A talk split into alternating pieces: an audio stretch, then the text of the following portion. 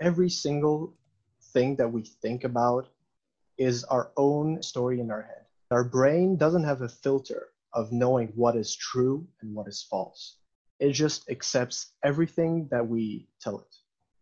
So if all around you people say you're not confident in public speaking, and you continue to say that in your head, what's going to happen is that your mind is going to program that as it's true. It's going to affect your beliefs, then it's going to affect your feelings, and then it's going to affect your actions. And so it's it's a self-fulfilling prophecy, basically.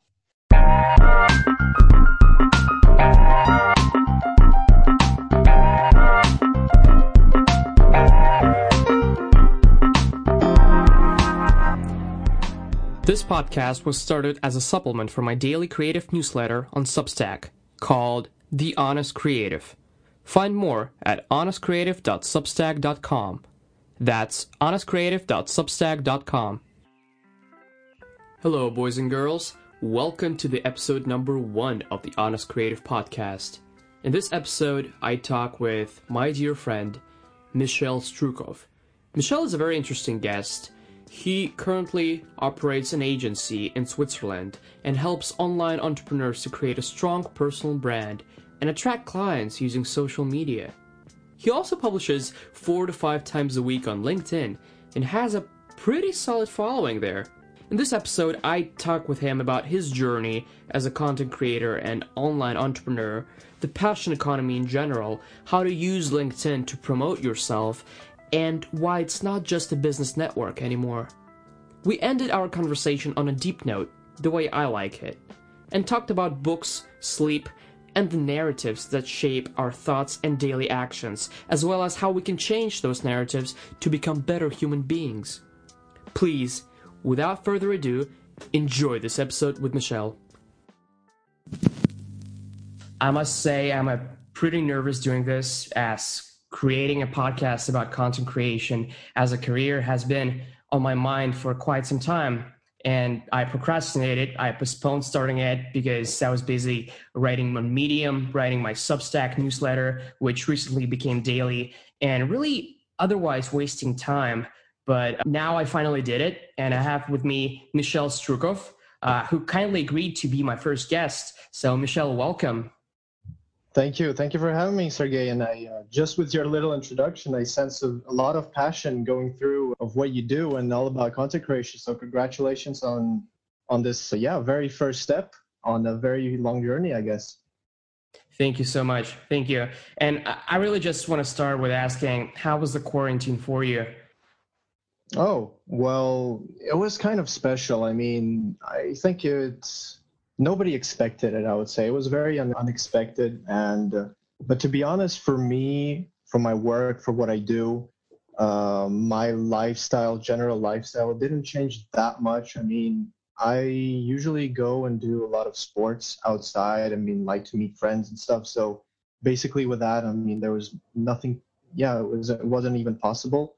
But otherwise, on work, nothing really changed because I'm used to working from home. I'm used to working on my laptop, you know. So, yeah, it was just basically uh, not very comforting to work from home the all the time. Yeah.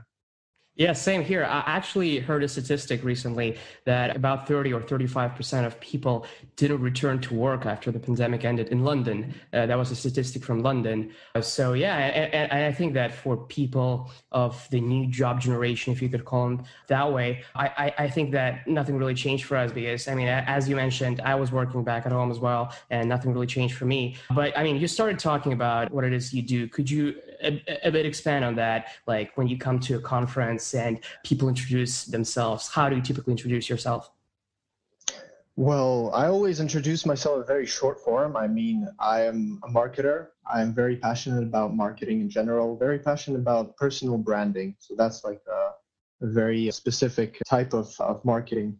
And what i do is i help independent consultants and coaches to create a strong personal brand around their business and to attract clients instead of doing the cold outreach and waiting for months and years for their content to convert. And how does that look like? Like, is it content marketing? We talked earlier that you do a lot of LinkedIn, and I, I definitely want to jump in on that later. But could you just briefly explain what what you help entrepreneurs with? Yeah, so I actually go deep down in the whole, I would say, marketing process, starting with, I would say, the very basics, and that's defining your ideal client, defining your ideal avatar, working through positioning, working on a very strong marketing strategy through content and through creating relationships, through creating basically a kind of a community around yourself in order for you to become the very center point and to lead the way basically for all the whole community and and that way really create through through content through also some personal content not only talking about business create a real human connection in order to when you when you're willing you can basically invite people to come in and to become your clients.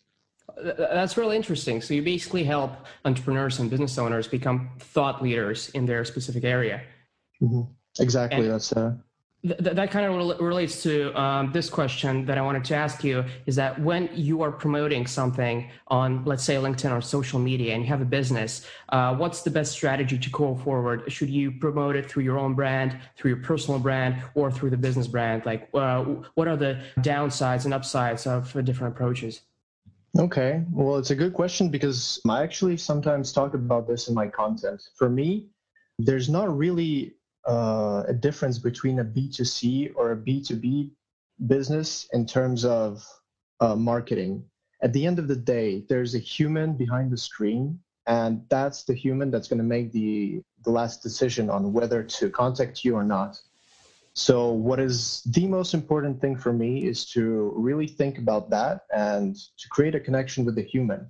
And so, talking as as if you were a company I I mean I think you you understand like we have a much I would say it's much harder to create a strong connection with some kind of company. I mean it's easier to create a connection with a brand that stands with some values and a really strong vision, but the real connection is created with a person and with a human being, and that's where um, like that's why we actually talk about our idols, our favorite I don't know kind of people. We talk about people. We don't really talk about companies, brands. Right. I mean, yes, we do, but you see what I mean?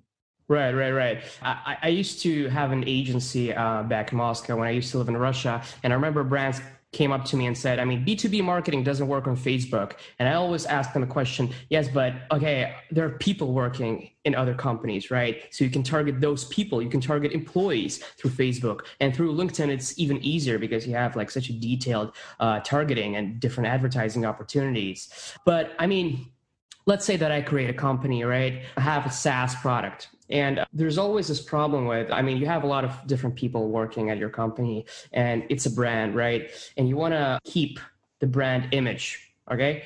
And should you write, like when you write blog posts or when you write Facebook, LinkedIn posts, should you say like we or should you say I? Should you like talk, uh, to, if you're a marketing director, should you like write it as your own blog, like when you're doing a company blog? Or like, how do you go about this? Because I, I think it's a tricky question, like, because I used to work in the content marketing at a company and it was always like a problem for me to, write from first person, you know, because I, am writing from the point of view of a company and I can't really write like I and I can't really like share my own perspective. But uh, I wonder what thoughts you have on that.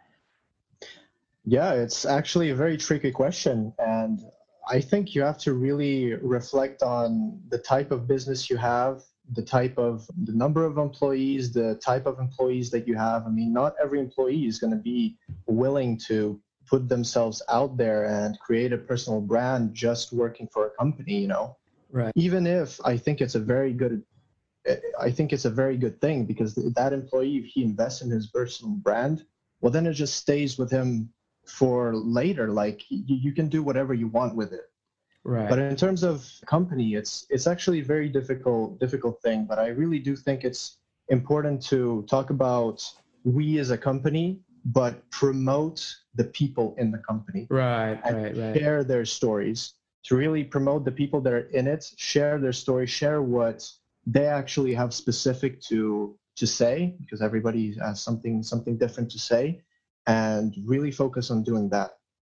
Right, that's really interesting. So, in, in in that example that I mentioned, so if I'm a content marketing, I can become the face of the company and I can build my brand around it. And as you said, it's an asset that stays with you even if you get like laid off or anything, right? And uh, you can also help other employees and just make them seen, right? So the company becomes more human. I like that approach. So basically, everyone on your content team becomes like a blogger for the company, and the company is one big media company. That's interesting.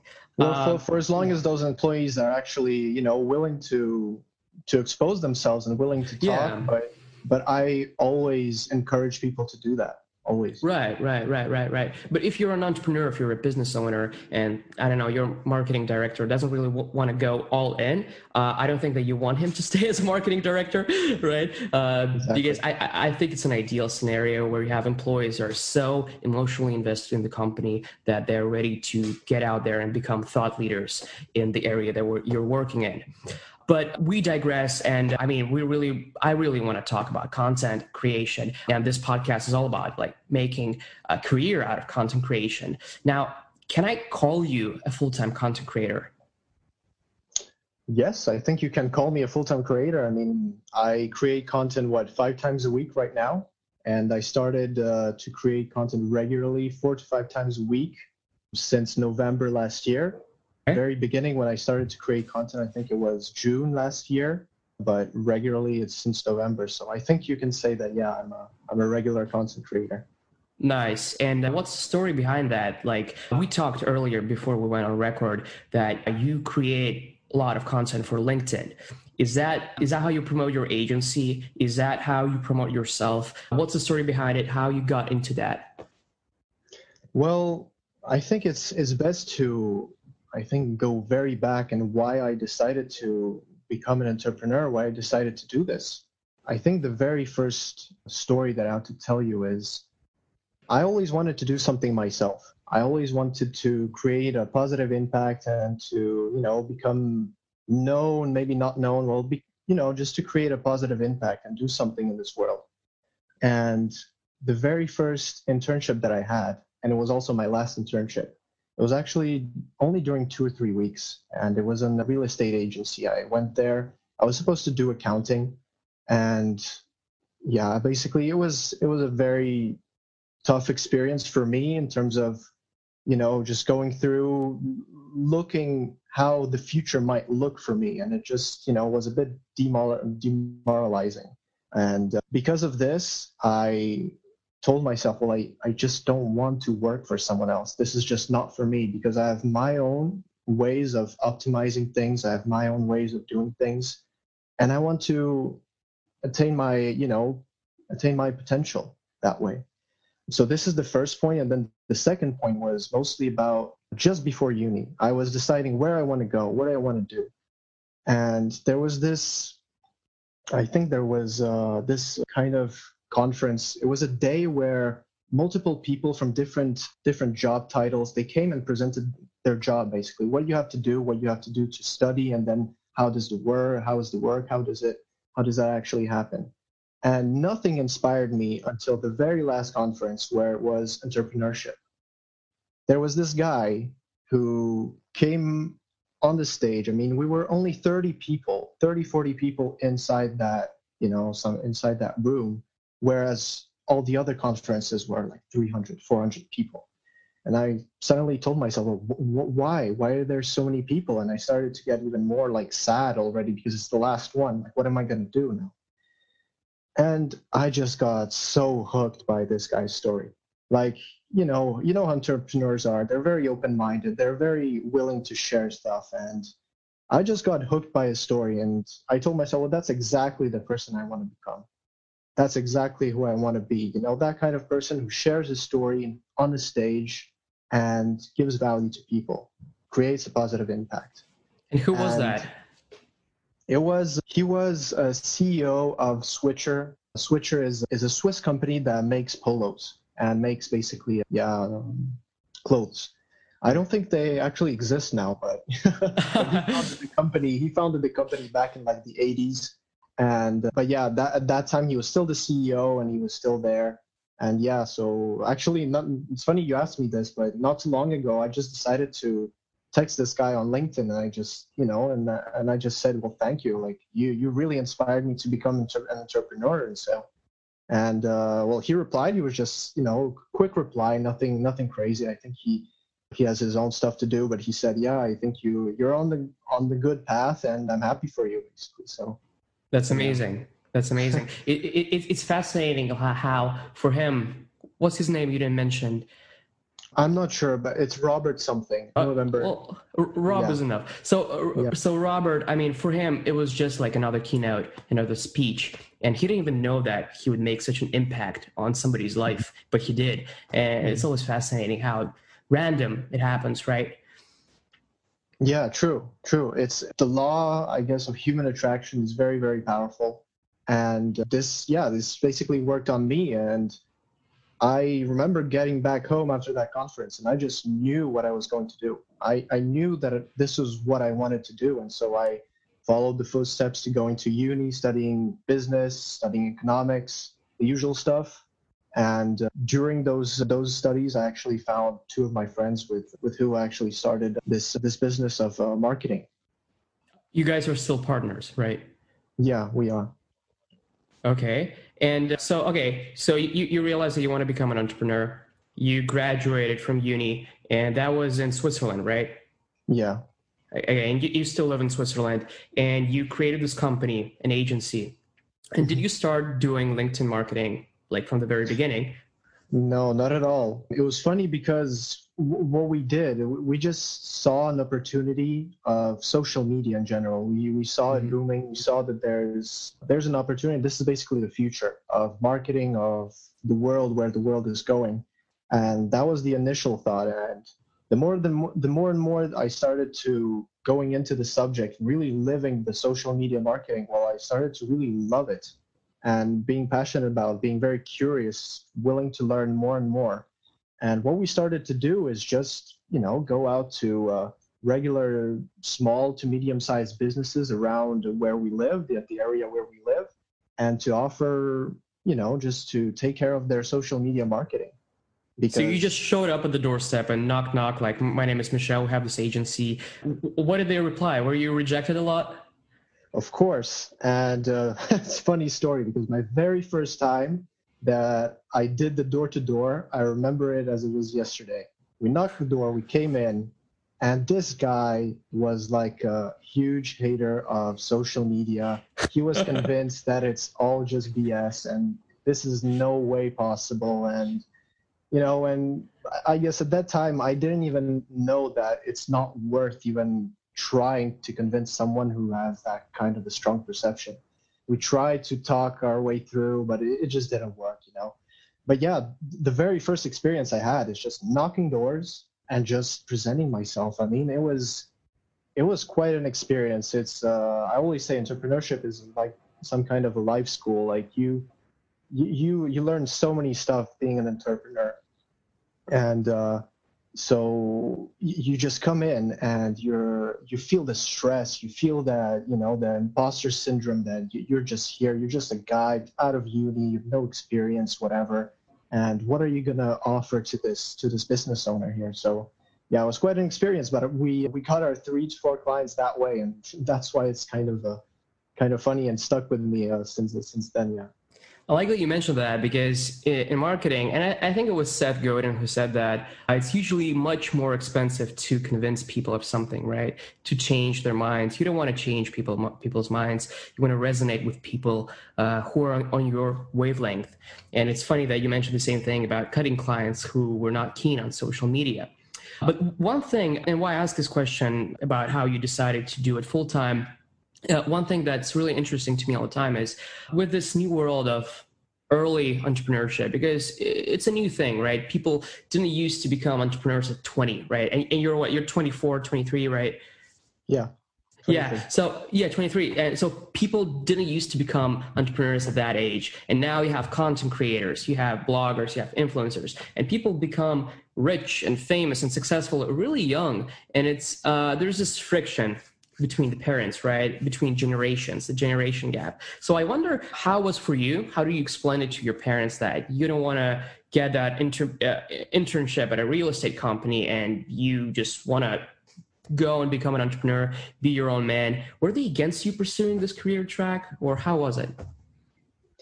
No, I don't think they were against me. Well, once I finished my studies in uni, I had the option to go to do a master's degree. So I did my bachelor's degree, which is three or three years, and I had an option to go, you know, go further, do a finance master's degree. That's what I was studying for. I thought that's what I wanted to do, but there was this opportunity to, you know, try to follow uh, uh, w- what I really loved and what I really wanted to do, and so at the beginning it was like kind of uh, the discussion was like kind of uh, well this is just going to be a gap year i'll see how it's going to be but i think i guess deep inside i knew that this is exactly what i wanted to do hmm. like this is exactly what i wanted to do and maybe it's through my determination my enthusiasm my work ethic that I think maybe that way I convinced my parents that this is the thing. Like I'm grinding for this. This is not just some kind of thing that you know that I'm saying that I will work, but I don't. I do something else. I go party or whatever. And so I think that way they were actually more easygoing and they were more accept, accepting of me uh, doing doing this this project and working on it. Well, that's amazing, and God, bless your parents because a, a, lot of people, a lot of people struggle with this and really just explaining what they want to do and uh, have to often go against their parents' wishes. But you mentioned the work ethic, and uh, we discussed this a bit earlier with you as well about the fact that a lot of people quit, not only in entrepreneurship, but in content creation, and that perseverance and consistency and just showing up regularly is the key to success. And that's something that I write often about that all you need is to focus on the process and that it, it just, it, everything takes time because I mentioned before that a lot of young people become successful nowadays. But the downside, the backlash of that is that we grew up seeing a lot of glory and success and early success and we assume that because we have amazon prime delivery the next day that everything is so quick and cheap and possible right but some things don't take weeks or months some things take years and decades so uh, you mentioned your work ethic and that's something that uh, is really interesting to me to know and just i, I, I think it kind of opens the door to y- your personality and to how you achieved the point at, at which you are now yeah, I mean, I strongly agree with you about the work ethic and about the yeah what you said. Focus on the process. I think it's the very very important most important thing. And what I noticed being a young entrepreneur, and I think I noticed this in others, they are very impatient. We are all very impatient, and then we just want things to come in like right now.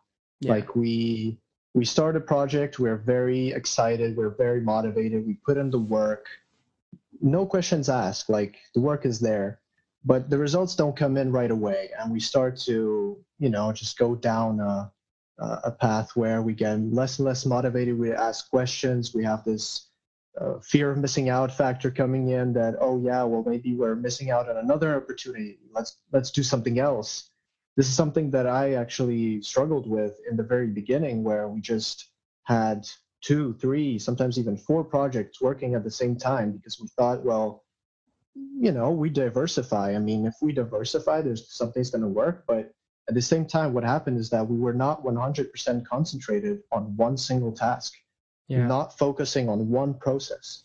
And because of that, there are multiple projects that failed, and that was basically it. And you instead of working 100% during six months on one thing, you work on it for 20%. And yeah. so it's, you know, it's, it, it doesn't add up into good numbers at the very end. So.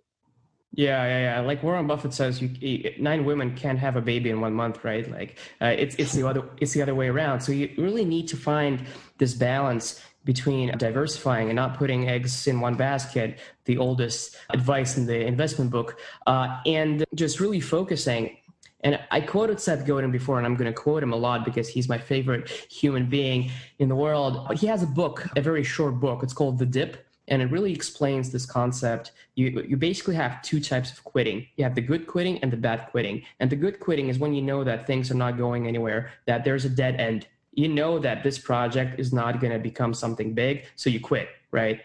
uh, a lot of people persevere, but for the wrong reasons. And uh, so that's good quitting. And the bad quitting is when things get difficult and when there's a dip right? And the dip always happens. And there are a lot of dips along the way, and they always happen. And people quit when they see the dip because it's easy to quit and to start something new because there's not going to be a dip, right? But eventually there will be, and you will quit again, and that way you just never build anything. So I think that a really important takeaway from all this is that you have to focus on something that you love because it gives you an opportunity not to employ discipline too much. Because when you need discipline, that means you're probably not doing something that you're supposed to be doing because discipline burns a lot of energy. And doing something you love allows you to focus on the process. This doesn't mean that it's going to be always easy. Like, I don't want to, some days I just don't want to write. But I know that every time when I finish a piece or an article or whatever, I feel like I have more energy than when I started. And this keeps me going. Whereas if I didn't like writing and if you didn't like what you do, if you didn't like marketing, you would get burned out every night and you would have to discipline yourself. And I think that's one of the reasons why people who are struggling and suffering at a job that they hate, they just get back home completely exhausted and I had this experience like uh, I was working full time and I came home just completely exhausted. I hated it. And but when you do something you love, and as you said, like it's it's a very inspiring story that you saw this entrepreneur and you knew that you wanted to be that. When you have that, like you don't really need discipline. You just keep going on that energy that you receive. Yeah, very true, and it's uh, I think you it's it's good that you mentioned love and the passion because for me that is the most important element in entrepreneurship. As long as you're passionate about what you do, and as long as you like Simon Sinek talks about in his Infinite Game uh, book and this whole story about having a very strong why, having that vision of a future world, and just being on a mission towards that end vision that you want to achieve well, as long as you have that, like there's nothing that should stop you. You should just, even through hard times, entrepreneurship is a roller coaster. I mean, come on, this is, you have to admit it. It's always in a roller coaster. But as long as you have that passion, like in also in the Beatles, uh, Beatles song, All You Need Is Love, there's nothing that you can do that can't be done. All you need is love. Like that is so, so true. That is so true. Amazing. I love that. I love that. Thanks for that. Speaking about content creation, and coming back to our discussion, do you think it's possible right now to turn content creation into a career? And why I ask that is that um, we see a lot of people like Joe Rogan, right? I don't know, we see all these big influencers with millions of subscribers, and we usually assume that only they can have it. But is it possible for lay people, for average person to turn content creation and just become like an online entrepreneur creating content full time. What, what are your thoughts on that? Well, my answer is quite short. Yes, of course. And I think people should do it right now. You talked about Joe Rogan and all other content creators. You have to remember that all these people, they also started from zero. Yeah. Like they were in the same point that any average Joe that just, you know, wants to hop on YouTube, just started filming videos or just writing on Medium or whatever other platform. They started from that very basic moment from zero.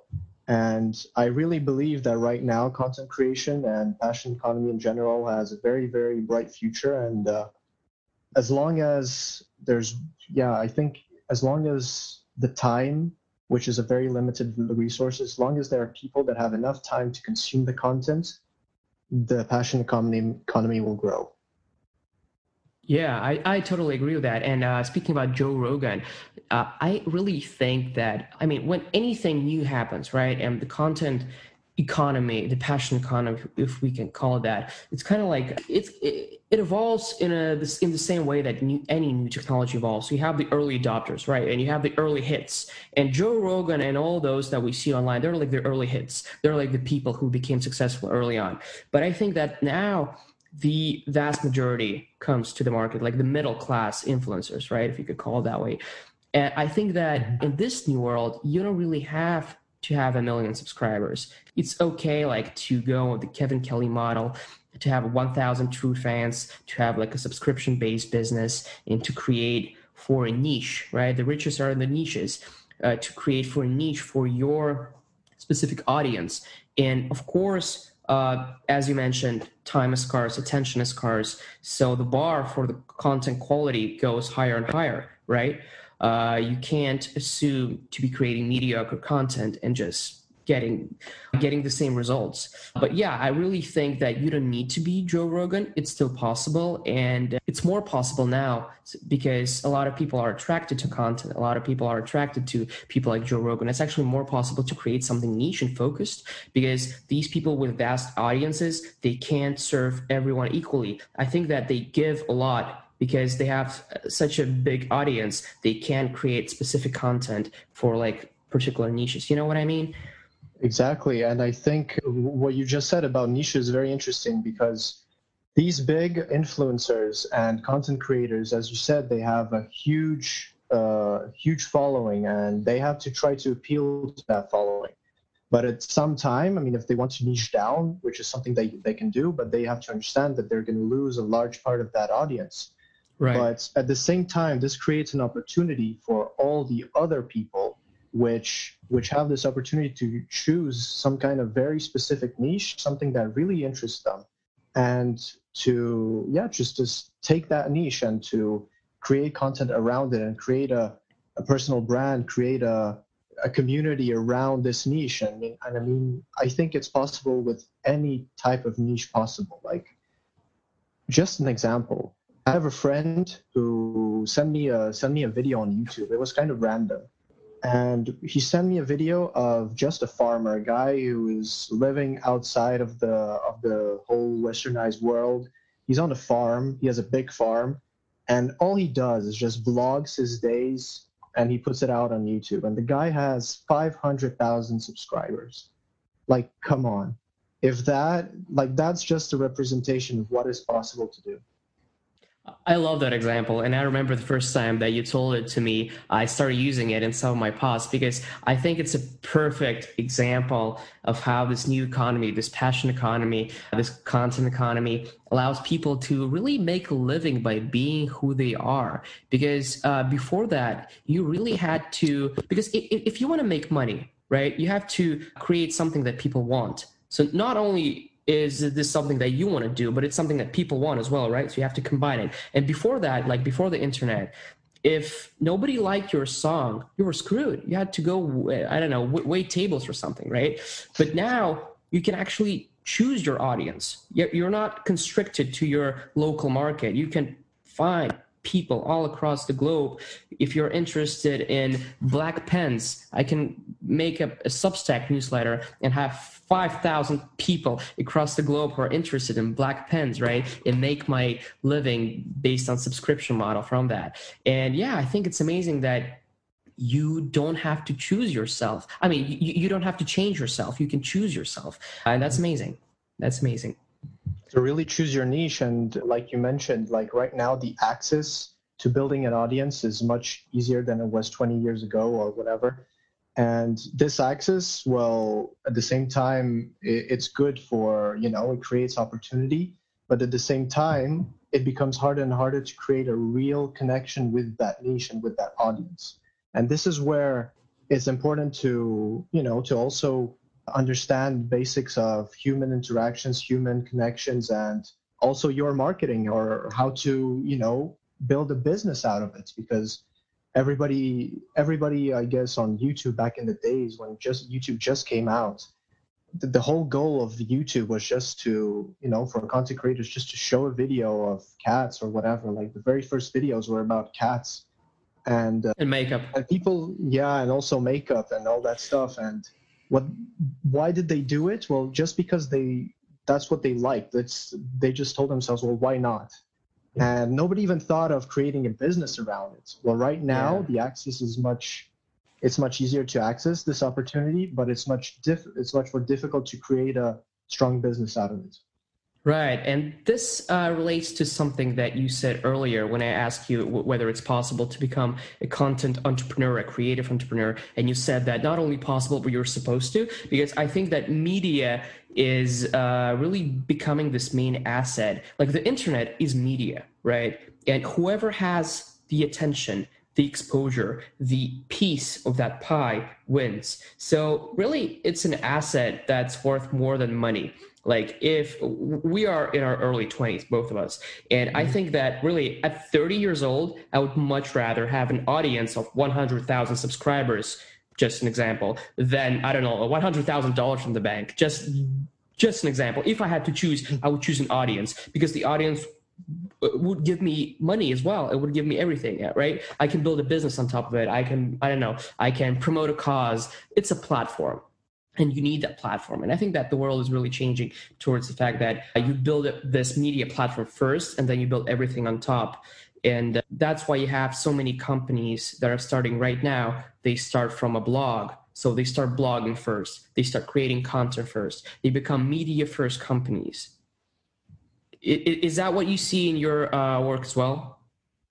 You mean in terms of companies creating creating content as well? Yeah, create becoming media first companies basically, just well, becoming blogs first and then companies. Yes, I do. I th- I think it's a trend. I mean, definitely as you said, like audience and attention is the biggest asset and I don't know where it's going to go, but I think it's going to go to a point where we will have to pay for people's attention. Right now it's free. And yeah. I hate to mention him, but Gary Vaynerchuk, he said this. I I don't remember how many years ago. Yeah. Like this thing is free. This thing is free. Like use it. Yeah, yeah, it, it, it's amazing. It, it's kind of like um, the gold rush in the very beginning. Like you had all this gold just laying there, right? And like nobody would take it. like it is basically the same thing is happening with attention. Slightly less so right now, since you have since people are are really just jumping on this bandwagon and they see that. Um, like I don't know, you have different blogs creating paywalls. I think that's one of the things that is happening right now with media. They're switching from the advertising model where they maximize the exposure and the reach to make money brand sponsorships and they're going towards paywalls and subscription based model. I think that's one of the backlashes of this attention economy because it's a win-win for people and for the companies. The companies make a consistent stream of income and for the people they get only the curated quality content but they have to pay for it right? Mm-hmm. uh, me- medium as a platform is kind of trying to bring it all together under one roof. We'll, we'll, see where that goes. But yeah, I mean, attention is becoming an asset, and it's interesting where it's going to go. Well, um, this sub- yeah. subscription based model is very, I think, I don't know exactly when it came out, but uh, I don't think it just came out right now. It's just right now you see a lot of content creators actually started to use it and yeah. uh, companies as well. And I think it's going to be a very strong business model, like you said, for as long as the audience, for as long as the community behind the brand, behind the company, or behind the content creator himself is interested to consume even more content. You know, it's it, it's a it's a simple rule of supply and demand, and uh, that's yeah. where and that's where it meets, and that's why I really see a strong future in. Uh, subscription based models uh, yeah for the future yeah, and uh, on that note, I love what Substack is doing, and that's one of the reasons why I switched my newsletter to that. Because I mean, Substack is doing something revolutionary. Because for as long as the printing press was invented, this advertising model, this media model, where you sold a newspaper at a loss but made that money through advertising, right? So you made it, you made mm-hmm. extra, you made the margin via advertising is slowly dying away because nobody can become Joe Rogans. I mean, not everybody can become Joe Rogans and have these millions of subscribers. And you need a huge reach for that model to work. That's why the big Rupert Murdoch companies became conglomerates and have this huge exposure because they can make money via advertising revenue. But when you're small, when you're niche, people think it's impossible because they're still still thinking in context of the 20th century of the advertising model where you need to have a huge exposure to make money on brands. But when you have a small audience, like 500 people, 1,000 people, and you charge, you have 1,000 people, and you charge everyone $5, you make 5K per month. And that's a good living to most folks. And i think it's amazing. It's really liberating and not only for media comps but for people and for new content creators. Uh, that's actually uh, the model that i aspire to build. Like mm, i specifically focus only on content creation and uh, not even marketing per se but like content creation. Because i mm-hmm. understand that if i focus on artists and bloggers and writers and podcasters and people like me like uh, that that's my niche that's my audience and i want to serve only only these people. I don't need all of these people because like that's that, that, that's not the change that I want to make. And I think that this membership model really just allows people to really ask themselves, what change do I want to make in this world? Again, you don't have to change yourself. You can just really be who you want to be and make a good living on it. And I think that's amazing. Yeah, definitely. And uh, I think in terms of all platforms and what you just said about things going from you know a platform that is free and that platform using the advertising business model in order to gain revenue typically yeah. like youtube right now it suddenly switched to a more subscription based model where people just didn't want any advertising. They just wanted the content. They wanted the goods. Yeah. And then you, you see netflix coming out and really becoming a you know a leader uh, a leader in the film industry. And instead of well yeah i mean there's cinema there's uh, rental DVDs and all that stuff, but they're become, becoming this very, very strong media platform as well. And now what you see is not is not just the platform, but the human being can become his own platform.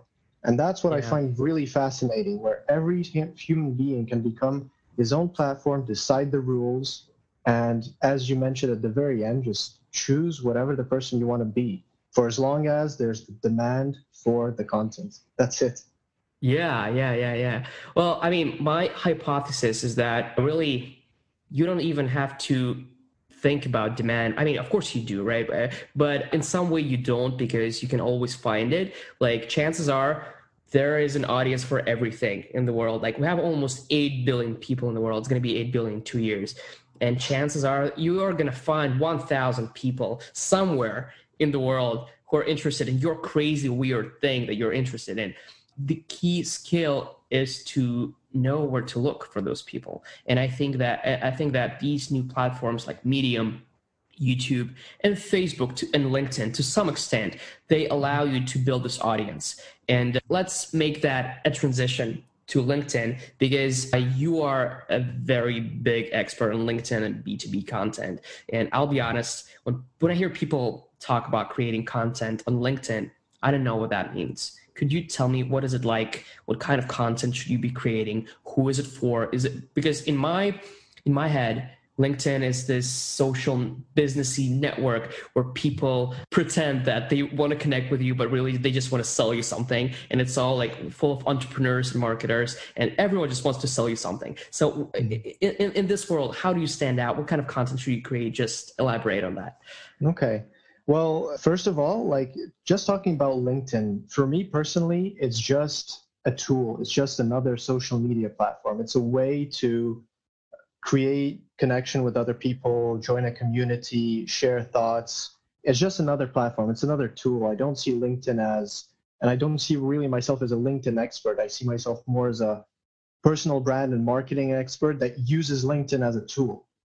And in general, it's very, uh, very interesting that you mentioned this belief that people have that LinkedIn is still like it was back in the early, in its early ages where it's super formal. It was just based with uh, different CVs. You just put your your information there, and it's just there to sit for recruiters to go and just look for people. Well, to be honest with you, LinkedIn changed drastically. Like it's it's crazy how it changed, and right now, I would say in terms of general vibe, general vibe of the content and the general vibe of the people sharing stuff and sharing ideas, it's very very positive. Like people try to inspire they give a lot of value there's very little beef there's very little negative negativity and but also at the very end you have to understand that linkedin the whole goal of linkedin is to well i guess or to do business or to do some kind of business like finding a job or getting a new business opportunity like that's the overall goal because the people who are on it who are using that kind of platform that's that's what they do. That's their that, that's their job. And in terms of content, I mean, you find any type of content on LinkedIn. To be honest with you, some people on LinkedIn they they start to say that oh, it's becoming a, a second Facebook. Oh, it's becoming too personal. Oh, it's becoming a, it's going to be become like Facebook. We don't want this. We want it to be formal. Well, I mean, yes, I would say it's shifting more towards that kind of vibe, Facebook Live vibe, where it's more personal. There's more things to be shared. It's not only about the formal stuff. It's not only about business. At the end of the day, a personal brand is not only about your business of what you do. It's also about who you are. What are your values, your stories, and this is something that I'm trying to push to people that, you know, it's not only about the business, share your own stories, but bring value through those stories. And this is the type of content that I personally like to consume. Other people's stories, sharing and what they think, you know, documenting things, and more the type of, well, here are the one, two, three tips on how to do whatever. This is like kind of another giving value type of uh, uh, content where I don't really agree with it. I don't really like it because it's just it's just giving tips. It's just giving additional information where we already have so much information. We have Google, we have YouTube. People can just type how to whatever they want to do, and they get their tips right away. LinkedIn is not for that. I, as as what I see, it's not like to look for tips. It's more to really create connections and uh, market yourself, build a community, share stories, and share valuable stories. That's what LinkedIn content for me is. So what you're saying, it's really no different from, let's say, Medium. And I actually know an example, not personally, but there is this writer on Medium. He's a very big writer. I think he has like 60K followers. Tim Denning. He's from Australia. And he started from LinkedIn. Whereas a lot of uh, like I started on Medium, like that's my first platform. But I'm the new generation writers because the older generation writers are started somewhere else, like on LinkedIn. A lot of people started Quora but Tim Denning specifically, he, I think he started on LinkedIn, and uh, I think that he was creating uh, a lot of personal content, and th- that was something that really surprised me because, as I said, I had this belief that, and I use LinkedIn, and I have my profile updated and everything. But I have this belief that because in my experience, a lot of people try to sell me every time when I log on LinkedIn, they connect with me and they present me some some product of theirs. And right now they pitch me ideas for articles and stuff. But uh, yeah, I mean, what you say is really interesting that we don't need more information like tips. So we need more personal stories. We need more personal connection. And in that way, really the uh, difference between various platforms kind of like erases, right? Can you say that? Yeah, yeah, I think it's true. And uh, talking about personal stories and sell, people selling you stuff on LinkedIn, I mean, it, it happens all the time. It happens to me as well. People just, you know, uh, reach out and uh, saying, well, are you interested in this? Or, hello, this is what I do. Buy from me, please. You have to like really understand the difference between, uh, I think even Gary Vaynerchuk uses this branding and then selling like there is a lot of selling going on on LinkedIn, like yeah. very hardcore selling, cold outreach, and all that stuff. But if you focus on the branding, the selling will do its job for you. Like brand brand yourself as though you're here, you're on the platform, you're here to create a positive impact. You're here because you're passionate about what you do and because you want to help people. And at the very end, what's going to happen is mm-hmm. that if you do it correctly, if you have a good marketing strategy to do the branding correctly, people will come and reach out to you. And you won't need to do the selling. And and so so yeah that was just about just something that i wanted to to mention about about linkedin is that i think in terms of just content creation if you don't have a business behind it if you don't have nothing to sell you're just content creating i wouldn't say linkedin is the best platform for it. I think linkedin is more aimed to you know you do the branding you do you do you give out value but at the same time at the very end like it's more kind of formal there's more business going on on linkedin than there is on medium for example where medium is just content. It's it's it's really powerful about content there. I'm sure there's also selling going on behind it but it's not the platform i wouldn't say it's really for it well as long as I, how i see it Oh, uh, that's that's actually quite interesting because, as you said, really uh, on Medium, content and your piece is the product. So the readers who are paying $5 per month, they're paying for that product, right? And this money is then distributed to writers and authors. Whereas on LinkedIn, you have a slightly different context. And the psychology of people consuming and creating content is a bit different. It's kind of like on Instagram, you have a bit different than it is on Facebook, on Twitter, where you have this different context in which your mind works it's kind of like you have a cafe and you have a restaurant and you have a home and like uh, you behave in a different way right you don't wear flip-flops to a meeting and you don't like wear a suit to a pool uh, it's kind of mm-hmm. like the same thing and yeah so on linkedin when you create content people assume and they expect you to have something behind it so that's like the general the general idea is that how it is well, yeah, I mean, I would, if I would recommend someone to go to LinkedIn, it would be more to people who have some kind of business behind it. Like, otherwise, I would just, you know, tell people why choose LinkedIn. I mean, the videos, I do, I do one video per week. But at the same time, I, I understand people are on LinkedIn, they don't have 20 minutes, 20 minutes to spare and to consume my video, even if it's like the best video I've ever made very valuable. I mean, people work. People. This is this is more like a business kind of environment, you know, and so it's more important to concentrate on you know short type of content. That's why I think LinkedIn actually has a character limit of 1,300 characters, which mm-hmm. is very very small if you if you think about it. And video length, I mean, they don't have they don't have a limit, but at the same time, you can quickly see. I mean, if the the audience doesn't know you and the video is more than four minutes, five minutes, they would just not watch because because they don't know you and they're not gonna you know just wait, waste not really waste but uh, spend five minutes of their time on learning from someone they don't even know. That's why, in terms of video, if you're doing video and if you're creating uh, content for video, then I there's YouTube. Why, why, why choose LinkedIn? That's how I see it. What are your videos about? my videos are actually mm, about it's kind of random i would say sometimes it's about marketing but most of the time it's about my vision my values and what i really yeah i would say my values like something something for example i would say i'm all about you know becoming a better human being than i was yesterday trying to improve trying to find ways to optimize things for example sharing a video on sleep uh, because I watched a podcast, a Joe Rogan podcast on sleep, and I did a video just to just to wrap up the things that I've learned and share to that. That was actually my most successful video. It's funny. Do you do it in um, English or in French? I do everything in French.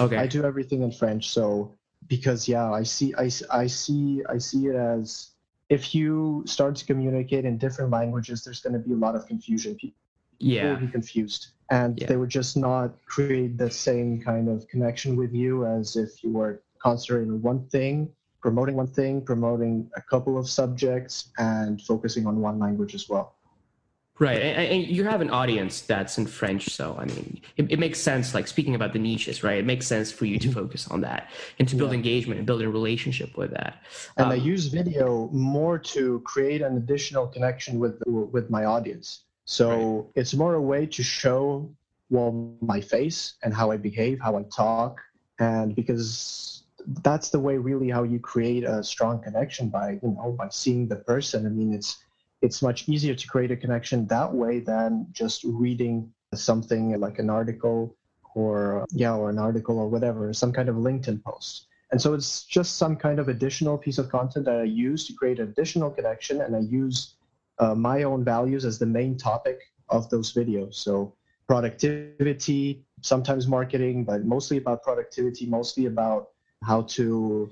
I actually made a, a, lot, a lot of videos about passion economy, something that I really like, and something about, you know, just sharing my own my own why, my own interest, and something additional to all the other content that I, that I do about personal branding and marketing. Yeah, that's that actually brings something to mind. Um, a lot of people say that their problem is they don't know what to create. Like they don't have any ideas for content.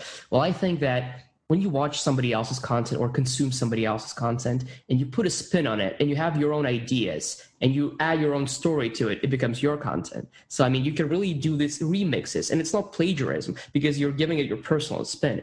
One of the best content that I saw on LinkedIn was a couple of months ago. It was from a guy who lost his job in London in a big media company. I think it was BuzzFeed UK. So he lost his job, and I think he was like a content director. And uh, he he was just so honest. And he said something like, I, one of one of the first posts that I saw on LinkedIn was that he he said that we don't have to be extraordinary right now. We just have to live through this the pandemic is still going on. We just have to sit tight and get through this. And because he said he sees a lot of people on LinkedIn just posting uh, updates about new jobs and projects. And he said, just we're all going to be extraordinary later. That's the first post that I saw from him. And then he started just giving advice. And he said that, okay, I lost my job, but like I, I really want to be vulnerable and personal here. Here is what I learned from 10 years of creating content for big companies. And he, and he said, like, if somebody wants a free consultations, just contact me. And I contacted him and he connected me to different people. And it's amazing that it, it's it's related to what you said earlier about personal stories. He was very vulnerable, very personal. He didn't create more information about tips and hacks and tactics to become a better, I don't know, whatever he he just went very personal and very sincere. And uh, yeah I, I, think that that's that's the best content everywhere. But on linkedin specifically i think it kind of stands out because uh, a lot of people view it like me view it like as a very business environment. And when you get personal kind of stands out. Is that your experience as well? Definitely. And this is actually well i mean if you saw that post that post definitely was successful. And if we, yeah. analyze, yeah, yeah, yeah. if we analyze that success, what happened is the person just suddenly realized that why just not share his own story?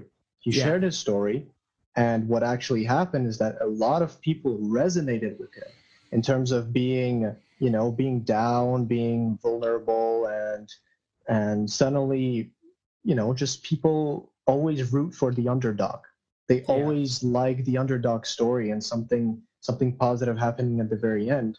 And so this kind of storytelling is the most powerful. And i always uh, tell my clients and i some this is something that i share on my linkedin posts and one of my themes is just be authentic and be yourself. Yes of course talk about give value talk about tips talk about really your your ideal clients' problems and try to create a gap in order for them to really understand and to, to come to you in order to just do the marketing well, but don't forget to do the branding, don't forget the storytelling behind it, because that's where the real connection is made. Yeah. And I mean, content, I mean, you create content to be seen, right? But I, I think that content is on one hand it's a vehicle for ideas right so you transport ideas through content but content is really all about connection and it doesn't really matter where you create content and this this kind of resonates with what Brene Brown is saying a lot on vulnerability. And I have her book, uh, Daring Greatly. It's an amazing book, and she talks about vulnerability and that it's the key to. She basically she she conducted a 20 year long research on vulnerability. And what she's basically saying is that all we as humans really want is connection and vulnerability is not key. Uh, it, it, it, it's not a weakness. It's key to connection. It's kind of like this door that you unlock. And she actually has a podcast called Unlocking Us, where she talks about vulnerability. So I really think that it's not a tactic because it's it's scary. I mean, being vulnerable and going personal is scary, but it really opens up a lot of opportunity for connection, for discussion, for resonance, for empathy. And that person that I just mentioned, I think he did all of that. And it, it, it's amazing that a US person who's working a lot with B2B and, and businesses on LinkedIn, a very professional network, agrees with the thesis. Mm-hmm.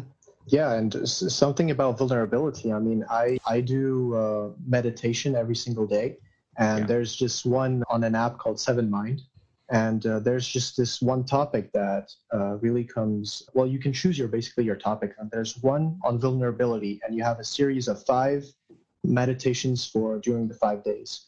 And this is where I don't know why, how, how, and why it happened, but this is where I really learned that exactly what you just said the vulnerability is actually a power. It's it's it's not at all a weakness. It's a yeah. it, it's it's a it's a it's a it's a force. You can you can use it. And uh, you can yeah you can do really good things with it and create a real connection. And, uh, but it's also very important to remember that being vulnerable, sharing your own story out there, and posting on LinkedIn, posting on any single, you know, any single platform, it's a big step out of your comfort zone. Yeah. Like it, it's it's a big step. I remember when I first did my I did my very first video on YouTube. I was stressing about the reaction. I was, you know, I was I feared what what are they what are people going to say? What are people going to think about me? How do I look and all that stuff. And this very first step out of your comfort zone, the very first post, the very first story you share, is the most difficult. This is where you fear, this is where your fear is at the highest. But you have to understand that after that, every single step after that becomes easier and easier and easier. Yeah. Because, yeah. Yeah, I, I totally resonate with you. I feel on, on the good days, on the good writing days, I feel very insecure like this this morning, I published a piece on Medium about the Bohemian life and the fact that it's an alternative to consumerism, and I felt really insecure like uh, voicing these ideas because a lot of people disagree with me. And uh, I actually, uh, Steven Pressfield has a book, War of Art, and he talks about resistance.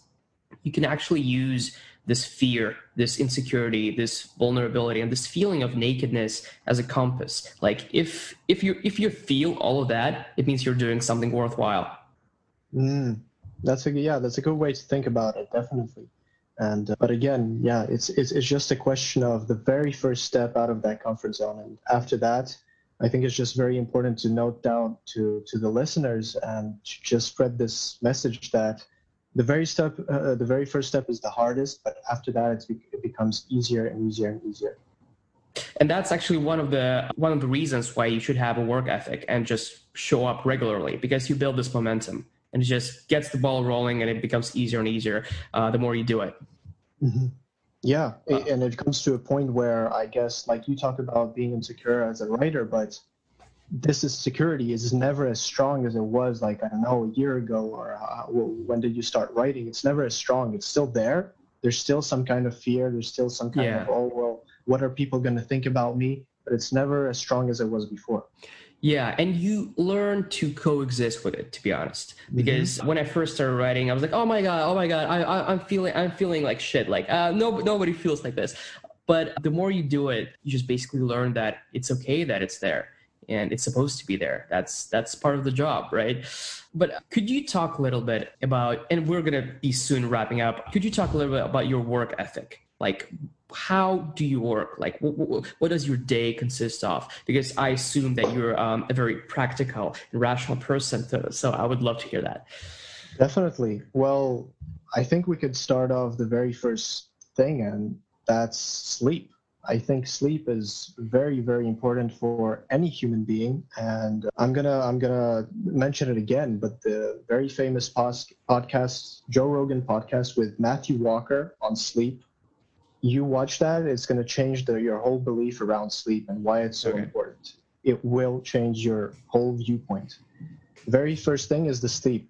Been getting regular sleep and being basically in, in shape, and then what I can mention after that is a good morning routine. So what I do, I mix with a little bit of sports, a little bit of planning and scheduling the day, also mixing it with some kind of what's it called gratitude i would say. It's just a way of showing gratitude and noting down why are you grateful for for today? What are you grateful for?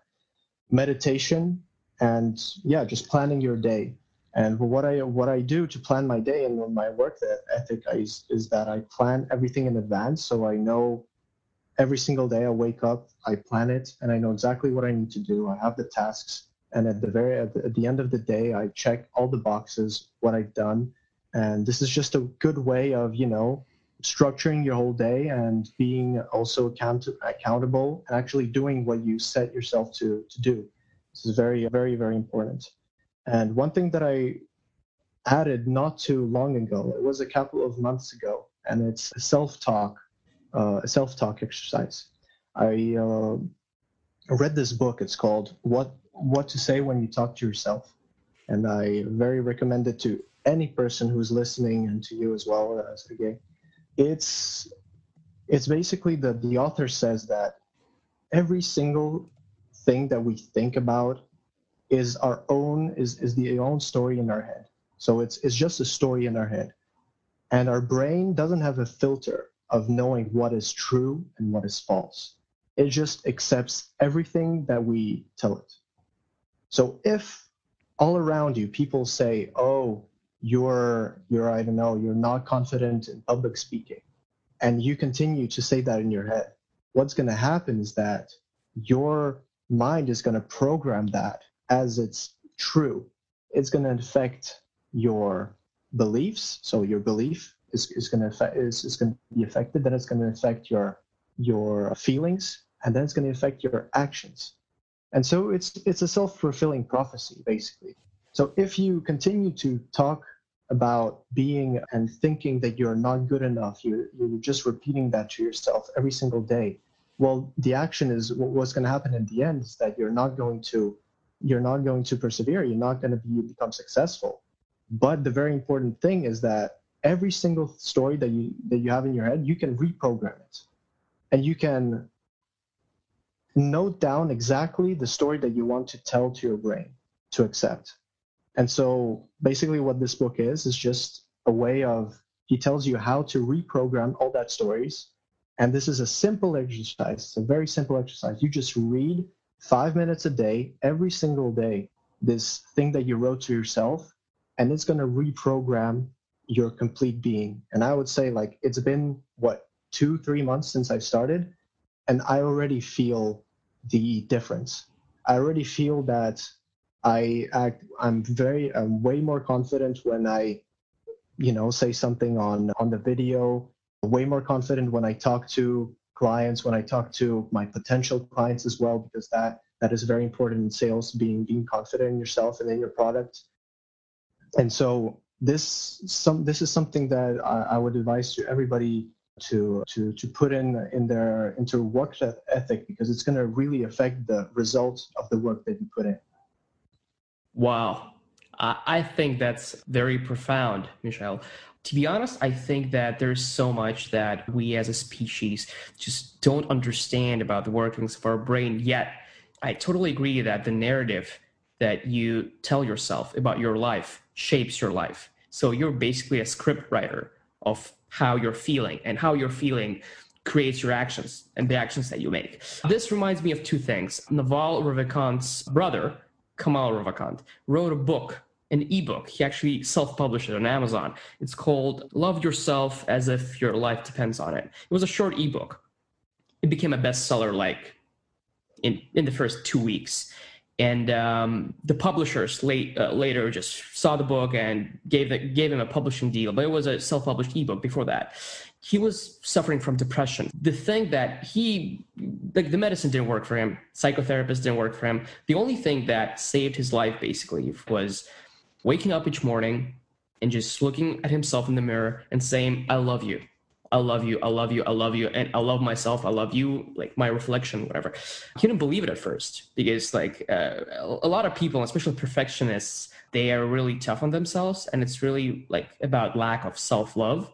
And mm-hmm. he kept just repeating it over and over every day until it his brain just accepted it as the truth. But at first it was really hard like for the first month he didn't believe himself just kept on talking. That's one thing and i'm again as, as we're to put all the books and everything we mentioned the show notes and uh, i'll definitely put this book and what you mentioned as well. The second thing is on Tim Ferriss' podcast, one of his favorite guests that he calls over and over, I think he called him like three times, Derek Sivers, the founder of CD Baby he has a thing called I, think he wrote it about it in his blog as well. When somebody asked Derek, "How do you become confident?" he said, "Oh, I just decide to be." like i decide to be confident it's it's a switch right so i mean if you think that you're not confident like as you said it's it's a narrative that it's a self-fulfilling narrative but if you just decide to be confident you start acting like play as if you're confident and you become confident as a result because sometimes your actions define your thought patterns not the other way around right? So like you are happy and so you smile but you can smile and become happier. Like it works both ways really. And there's research on this. But yeah i mean what you're saying is really cool and really fascinating and something that any creative and me in particular really need because i think that most creative people suffer from self-doubt and just general insecurity and just not knowing uh, what's going to happen, what people are going to think about it, and just yeah, it's very interesting, very profound. Thank, not even that. talking only about creatives. I just think it's it's it's an essential thing for for all human beings. I mean, at the same time, this is I don't think this is something that came out like right now. I mean, yeah. uh, as well, there's a book by Christopher Waltz, I think his name is, and it's called Psycho-Cybernetics, which talks a little bit about what I just mentioned. But I just find that what to say when you talk to yourself is much easier to read, much easier to understand, and much easier to implement, which is the most important thing. Any process on when you work on yourself, it has to be simple in order to work. Yeah. That's why this book it really concentrates on a very simple process where you you have some kind of theory you have a, a, specific plan of action what you need to do and then you just repeat repeat repeat repeat and repeat again. And like you said with with the example with the person that just said said to the mirror i love myself i love myself well what happened is typically the brain took some time but it certainly became some kind of a habit and some kind of a brain switch where at some point the brain just accepted what the what the person was telling it and uh, yeah so it's it's, it's passionate uh, this whole this whole you know thing about people think that in order to become successful well you need to wait when you become successful and then you change well that's a that's completely wrong. You have to start with yourself. You have to change in order to become successful. And that's so this is something that you said as well. You have to start with yourself. Like exactly, if you want to be happier, like smile. You don't wait for the moment and just be happy. Just start smiling. Right. The way I view it is when you're a content creator or an entrepreneur, or really anybody who leads people, a leader, you can't lead people unless you lead yourself first so leadership is not this thing, it, it's not a standalone thing.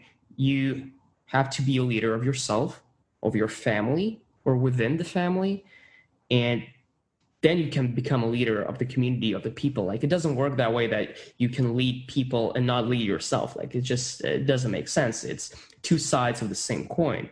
So yeah i think that when you go from that when you start with yourself you have the potential to change other people as well but we are running short of t- on time, and I want to get close to wrapping up. But before we do, I really want to talk to you about your signature method, as you yourself call it, on LinkedIn. Could you just explain what that is and how it works? Definitely. So, the signature method is basically my way of doing marketing and personal branding as an independent coach or consultant. So what you do is first you have, you dive into a deep analysis of firstly who you are, who are you as a human being, what are your values, what is your why, what is your vision, what is your big idea, what do you want to achieve. Really understanding that in order to create, implement all those elements into your personal brand. Then on the other side, you dive deeply into the analysis of your target market. Really, I call it the ideal client because the goal here is not to just focus on some kind of target market and be okay with it and uh, say to yourself, well, I'm going to help all people who are struggling with this. You have to be very, very specific nowadays in order to create an appealing message and to in, in order to capture really that attention of, of the people.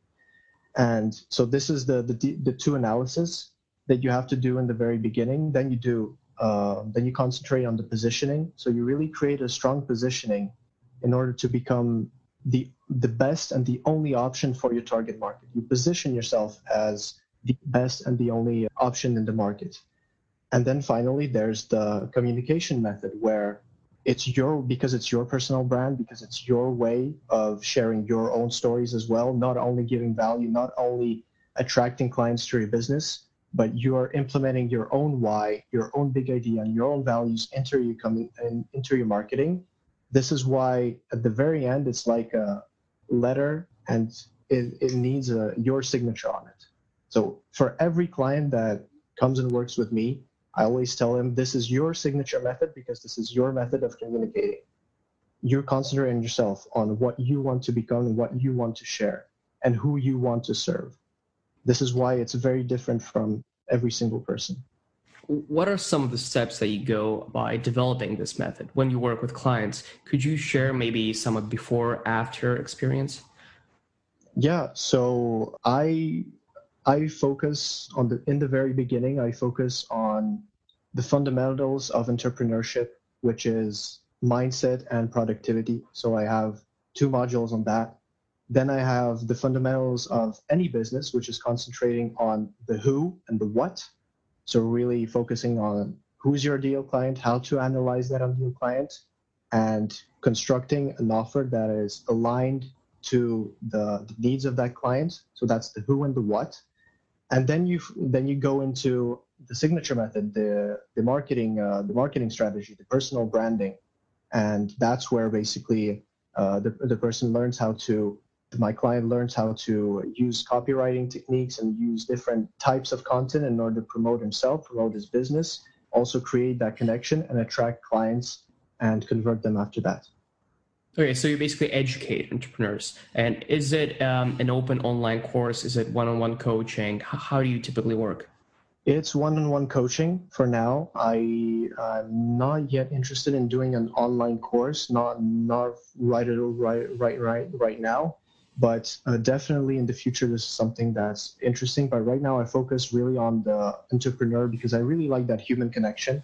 I mm-hmm. like working with a like-minded person who is ambitious who's passionate about what he's doing.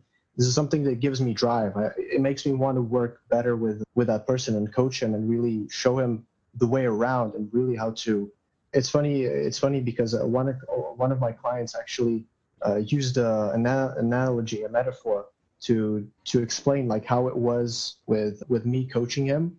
It's like i didn't know how to swim. I was just floating and you taught me how to swim. Because taught me how you, to paddle. Yeah exactly. But i mean you can float and you can still not drown. You can yeah. you can do it by yourself but you won't be able to swim. You won't be able to go where you want to go. And he used that analogy to explain well Michel you taught me how to swim yeah, but your main KPI, like after people work with you, right? So you want entrepreneurs to be able to brand themselves with content on LinkedIn specifically, or is it just general? LinkedIn is the main. Again, LinkedIn for me is a tool, so it's an it's another social but media platform. Is it a tool for you to find clients, or do you use it as a tool to teach clients how to use it as well? Both I use it as a tool to find clients my, myself because most of my target market is on LinkedIn, mm-hmm. and that's where I that's where I find basically my my people. And I always advise my clients to choose the platform where the ideal target market is mostly present. But then at the very end, it's up to me because I also like to choose kind of choose my clients, the, the people who I want to work with I choose the people I work with wh- where I'm confident that they're going to get the results and in the shortest amount of time as possible. This is mm-hmm. this is basically my criteria of, of, of working with, with the people. Like uh, if if if I see a person that's is a consultant, but I don't know uh, his or her main target market, I don't know, is on Instagram, on TikTok. Well, I might have second thoughts. I would might think, well, maybe I shouldn't work with this client because I'm more capable with Facebook and LinkedIn. Right. You're not sure that you're going to offer the same value as to someone else who does marketing on LinkedIn. I see. Michel, thanks so much for the conversation. If people want to ask you advice or somehow reach out to you, where should we send them? My LinkedIn profile, Michel Strukov on, on LinkedIn. You can reach out to me. You can uh, just add uh, add me on LinkedIn send me a message. I'm always willing uh, to uh, to share things and to really just talk with different entrepreneurs who are passionate about what they do. I'm always open. The only thing that I communicate and always post in French, but at the same time, I'm always open to discussion in English. That's amazing. Thanks so much for being my first guest. I think this went really well. I personally enjoyed our conversation, and I definitely hope that we do it some, sometime soon. Thank you. Would love to. Thank you so much for listening to this episode. Before you go, make sure to stop by my daily newsletter on content creation as a career. You can find more at honestcreative.substack.com.